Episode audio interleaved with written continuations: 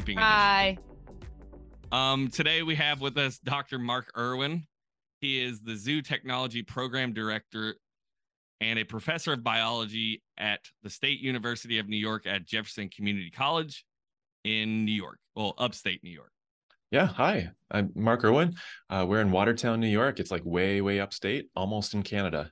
And not to be confused, I I don't think you're related to Steve Irwin, but That would be No. pretty cool. Crikey, no. He just got lucky with the last name uh, lottery.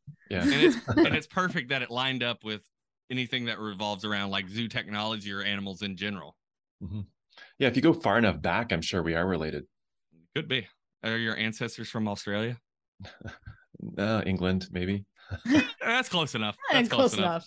I mean, you know, England, you know, inhabited Australia, so close enough. All right. Um, so the purpose of this episode is just it's a special episode. It's not according to any season that we have right now. It's just to give insight on zoo technology and what the importance of zoo technology is. All right. So, Mark, so uh, go ahead and just tell our listeners about like what you like a general what you do.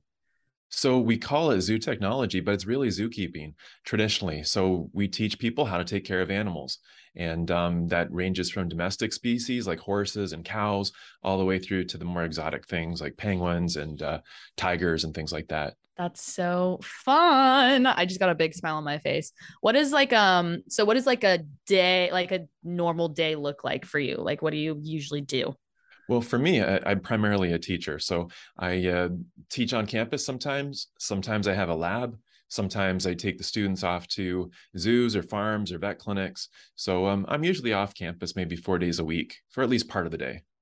So we'll uh, go to Zoo New York here in Watertown, Syracuse's Rosamond Gifford Zoo in uh, Syracuse, and sometimes, like I said, vet clinics or farms. Okay. Okay. I have a question. So, of course, we have to ask the question what is your favorite animal? Oh, uh, you, yeah, you can't ask me that though, because Ah, there's like it depends on the criteria, right? So if you want most beautiful, I'd say giraffe. Uh, most fun to work with, elephants. If you want to work, um, it depends. The biggest wow for me would be like dolphins or any any of the cetaceans like that. I've always said that if I were to be any animal, I'd want to be a dolphin. Protectors of the sea, That's a, a life anti porpoise. bullies. Mm-hmm. Oh, God, Uh-huh. ugh, the porpoise jokes. He's mad because I made one on a recent episode. It was so bad. It was Sorry, you're a worst joke. hater. It was the worst joke I've ever heard. so, my other question what is the most disgusting thing about being a zookeeper?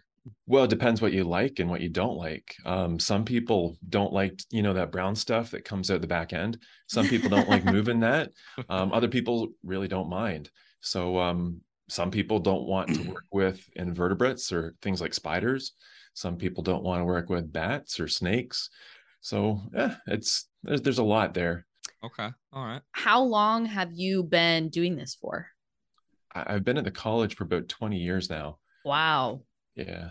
Wow. Yeah, I, I- love my job. I love working with people and uh, certainly getting to go out there and see different animals everywhere and bring students along for the ride is a lot of fun. One of my other questions is how much schooling did you have to go through to get to this point? So you need to go to university, and depending on which vet school you go to, you're probably looking at doing four years in university and then another four to go through vet college. Um, I did a little on a fast track, so I was about six and a half, but um, generally you're looking at eight years. Um, some people do it in more, some people less. Kind of depends on your academic sequencing. That's So- wild. I do have a question. Just so for me, my degree, I'm finishing up my degree in fish and wildlife management, and then it's leading into evolutionary zoology. So would that be able to be like the same thing that you're doing, or would I need to do the vet part as well? So, if you want to go into zookeeping, you really need to have appropriate experience, appropriate education, and some demonstrated passion because it's pretty competitive. So, you have to stand out. So, a, a degree like that, if you combine it with some practical skills, uh, you know, taking care of animals, that quite often will be what you need to get in. Okay, so I So think I might have to do that. There isn't like a set pathway that you have to follow to go into zoos. Um, unlike veterinary medicine or veterinary technology, which is a little different, Uh, zookeeping, you pretty much just have to have the right combination of experience, education, and demonstrated passion. Okay. Okay. That makes sense. I think I'm on the right are path. there um are there any jobs within working with animals where it takes less schooling like maybe more of like a tech job or So yeah, we have like an associate of applied science degree. That's what I teach. So it's a, a two-year degree through the State University of New York, and uh, it- it's a lot of fun. It's very practical. If people want to transfer on for a bachelor's, we encourage them to do that. Uh, what we want to do here with our program is give a very uh, focused training for specifically entry-level zookeepers. So um, our students are going to have only two years of schooling typically. Uh, we encourage them to transfer, but during those two years, they're going to be learning about animals, doing some science classes, some math and English, and they're going to be like shoveling, you know, things from behind animals, uh, coiling a hose. You really have to coil a hose well if you work with animals. So that kind of skill, we kind of do a mix of that theory and application. Cool. Another question I have. So, what's like the biggest trip that your job has taken you on? Like any trips to like different countries or like any research programs and whatnot? Um, so I, I've done some training uh, abroad, uh, South Africa. Um, I've been at conferences in like Nepal and India and some places like that. So that's the coolest thing about zookeeping is that unlike a lot of fields where you've got, you know, 30 people down the road that are doing the same thing, you pretty much have to contact people in other countries if you're getting into specialization of any type. so, uh, you know, if you're taking care of marsupials, uh, you have a, a koala at your zoo, you're probably going to contact the folks in Australia to get some insight or tips on how to take care of them. So uh, it is very much a global field with only certain cities even having zoos at all. Wow.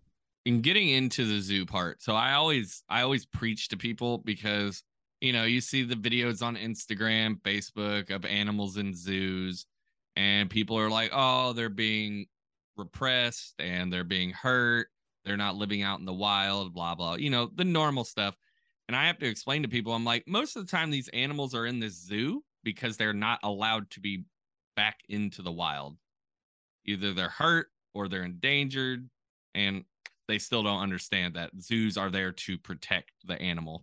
Now, some zoos may be bad ones, you know, they're Yeah, just they're- doing it for money. there's definitely bad zoos out there. So I think it's important that when you're looking at going to a zoo, look into how they care for it and are they organized? Do they put a, a, uh, importance on animal welfare? If your animals aren't doing well, if you're not caring about their well-being, how they feel, and can they exercise, and do they have mental stimulation, you're not doing a good job of it. So that's why we need people that come into the field with scientific training to understand how to assess that you don't want to just look at an animal and say, hey, it looks sad. You, you need to understand that species. They, they show their well being in different ways, right? Mhm. So Mm. science has to be the foundation of that. And uh, that's the only way we can really know if we're doing a good job. So there's zoos that put that as a priority. If they're an accredited zoo, that means that other zoos are coming to inspect and make sure that they're taking care of their animals well. Um, there, there's lots of stories of bad zoos. All you need is a license to really start your own zoo. It doesn't mean that you're going to take care of them beyond that basic foundational level. So uh, we really have to keep advancing how we care for these animals. The reason we have zoos is that we're trying to save zoos our animals that are going extinct. We just don't have enough spaces for them in the wild. So there's a, a lot of um, examples of animals that zoos have saved that would have gone extinct otherwise. Um, things like black-footed ferret, the Vancouver Island marmot, um, Puerto Rican crested toad. Not a lot of people want to come and see one, but it's important that zoos are still taking care of those species that otherwise wouldn't stay stay on the planet. See, and if more people knew that, there would be less complaining about an animal looking sad. Hey, I want to come see a toad, just so we know. Yeah, I actually need to. Oh, I was gonna say, how at what age did you realize this was something you wanted to do? I've always loved animals from watching, Always. You know, old shows like Mutual of Omaha's Wild Kingdom and, and everything ever since. I that's always been my passion. But the thing that I really do like as well is working with people. I, I've had people come into the field saying they want to work with animals in a zoo because they hate people. And that's like the worst reason ever. You need to be able to connect the animals with the people. That's why we have zoos. Educate. Yeah. Okay, since we're on people, since we're on people, what sort of visitors do you hate the most when being Tyler, you were such No. a hater. No, I need to No, know. what type of people do you like the most? Is what you should be asking. No, we should put hate in there. No, I'm just kidding. But what what is your biggest pet peeve when being at a zoo? Like when people come to a zoo? I, I think it's just the people that really aren't very considerate. And that's, you know, if they're banging and making noises, you can upset animals by doing that. You can upset the zookeepers, you can upset the other guests at the zoo just by doing that. So uh, I just say general, be respectful, be kind. Um, and Sam, to answer your question, the people I love are those kids that when you show them something for the first time, their eyes go like huge and they get to see a, an animal up close that they've only ever heard about and uh, that's definitely i think the best part of the job It has to be a very rewarding feeling.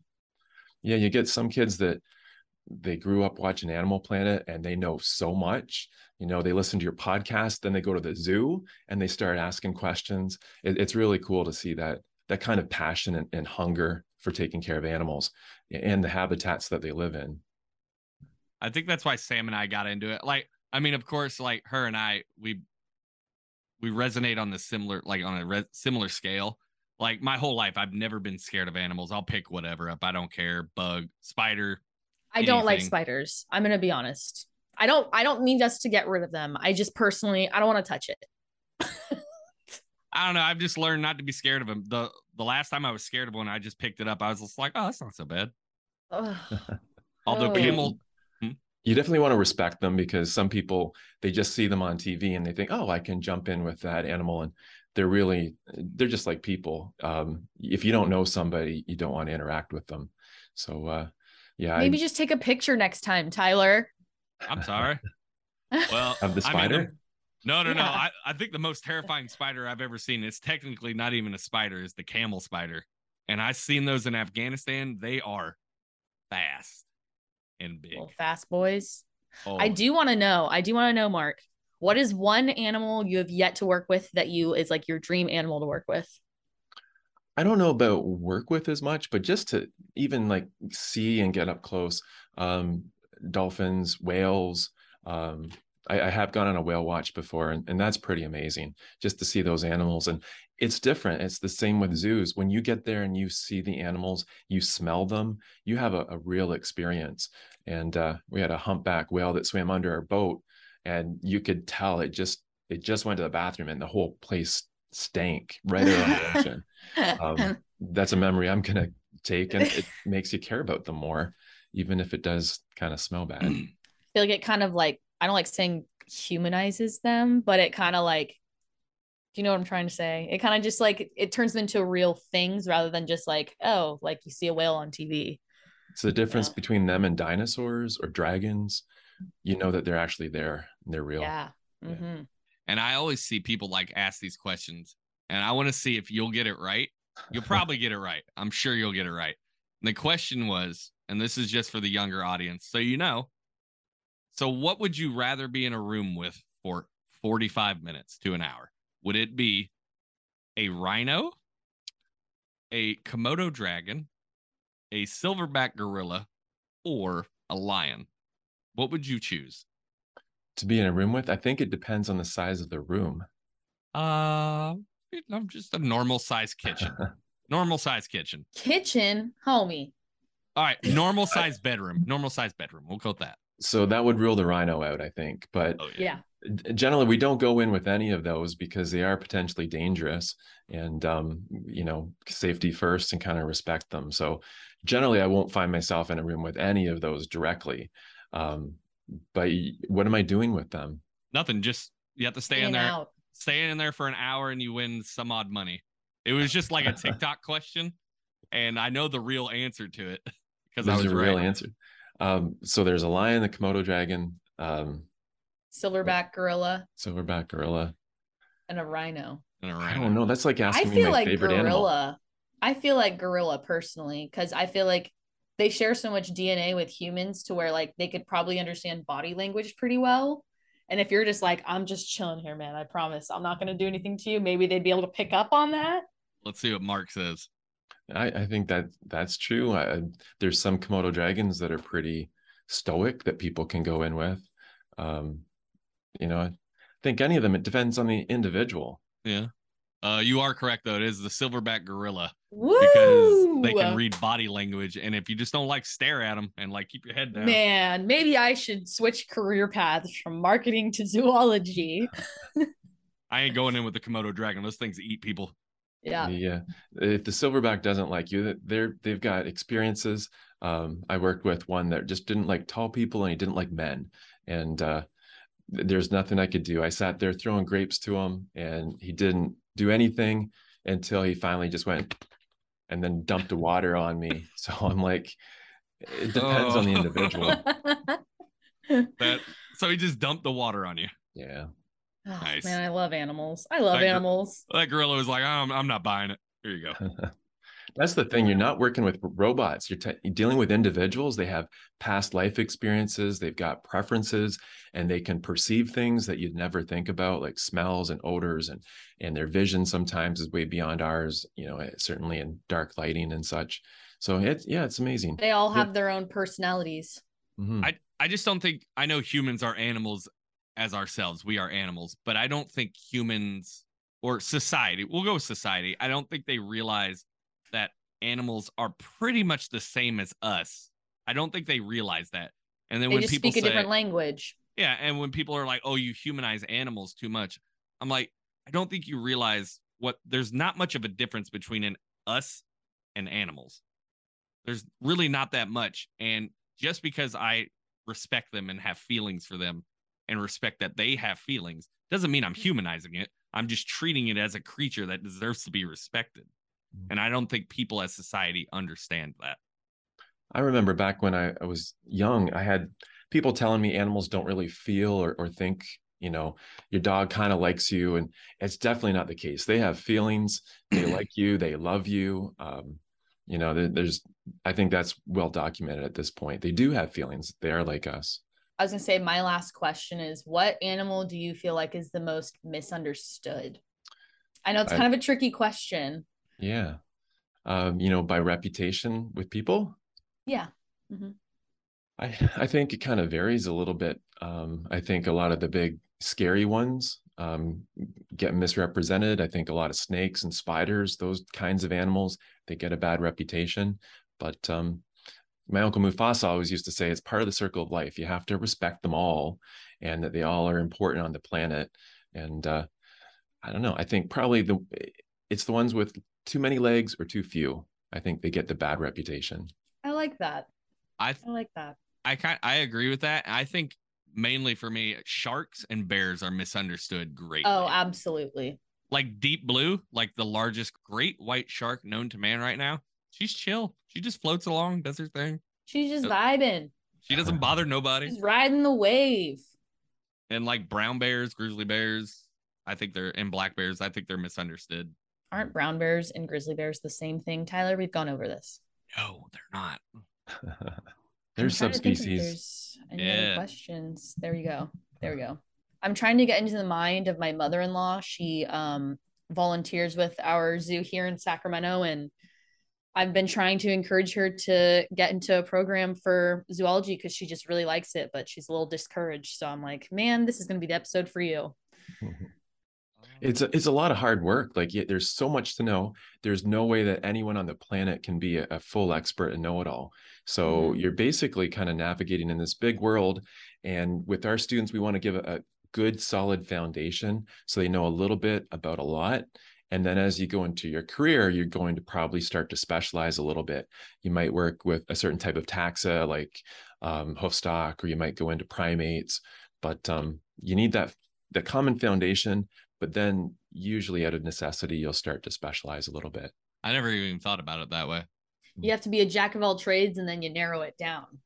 Now you got me thinking. So if an animal, like I know I know, and you know, and Sam probably knows too, like if an animal in the wild or in the zoo was acting aggressive towards you and you had no way of escaping, what would you do? in, like how gen- would you diffuse it? In general you want to get somewhere safe and usually in most species you don't want to try to outrun them because they're going to get you really quickly. Mhm. You don't want to, if it's a predator, you don't want to trigger that reaction in them, right? So usually in most cases, you're going to slowly back up. You probably want to make yourself look big um, and just gently kind of, you know, move off scene, right? Yep. And I think that's where people misunderstand bears. They're like, "Oh, just play dead." I'm like, "No, that's gonna get you killed."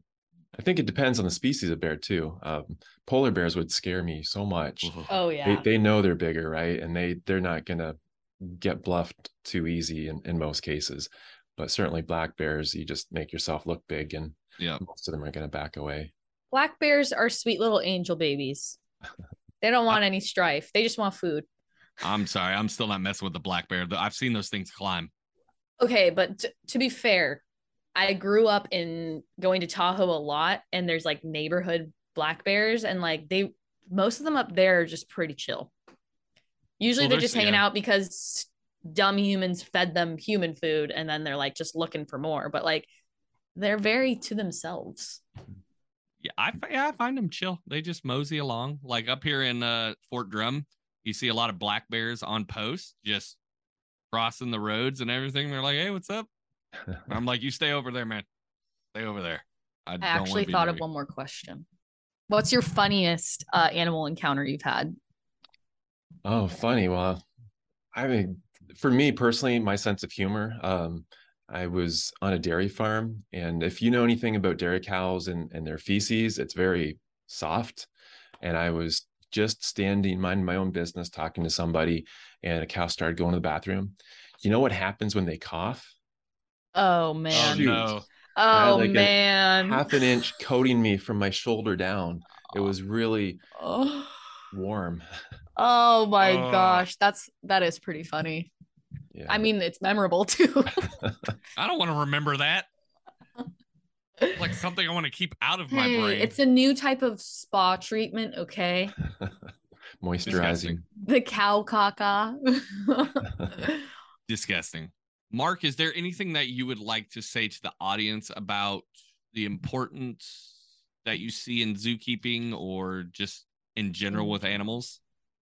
Well, just in general, we have a lot of species that are going extinct. We have decreasing habitat for a lot of them.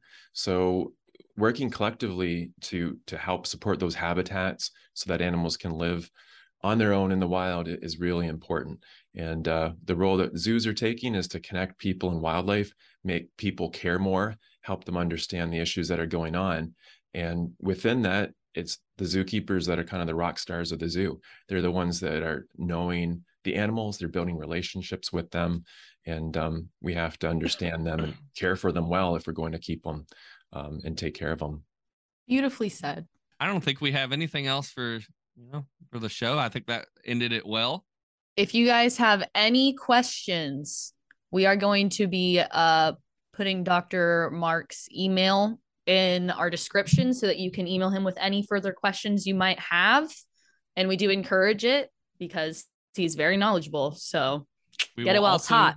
We will also be linking his website, and uh, I'm gonna get with Dr. Mark Irwin to see what zoos we can put under the link description as well. Maybe if anyone wants to support these types of zoos or donate to them, or even possibly if you live near them, you can go volunteer and work for them. Yeah, get involved. The, the zoos, they're there for people, right?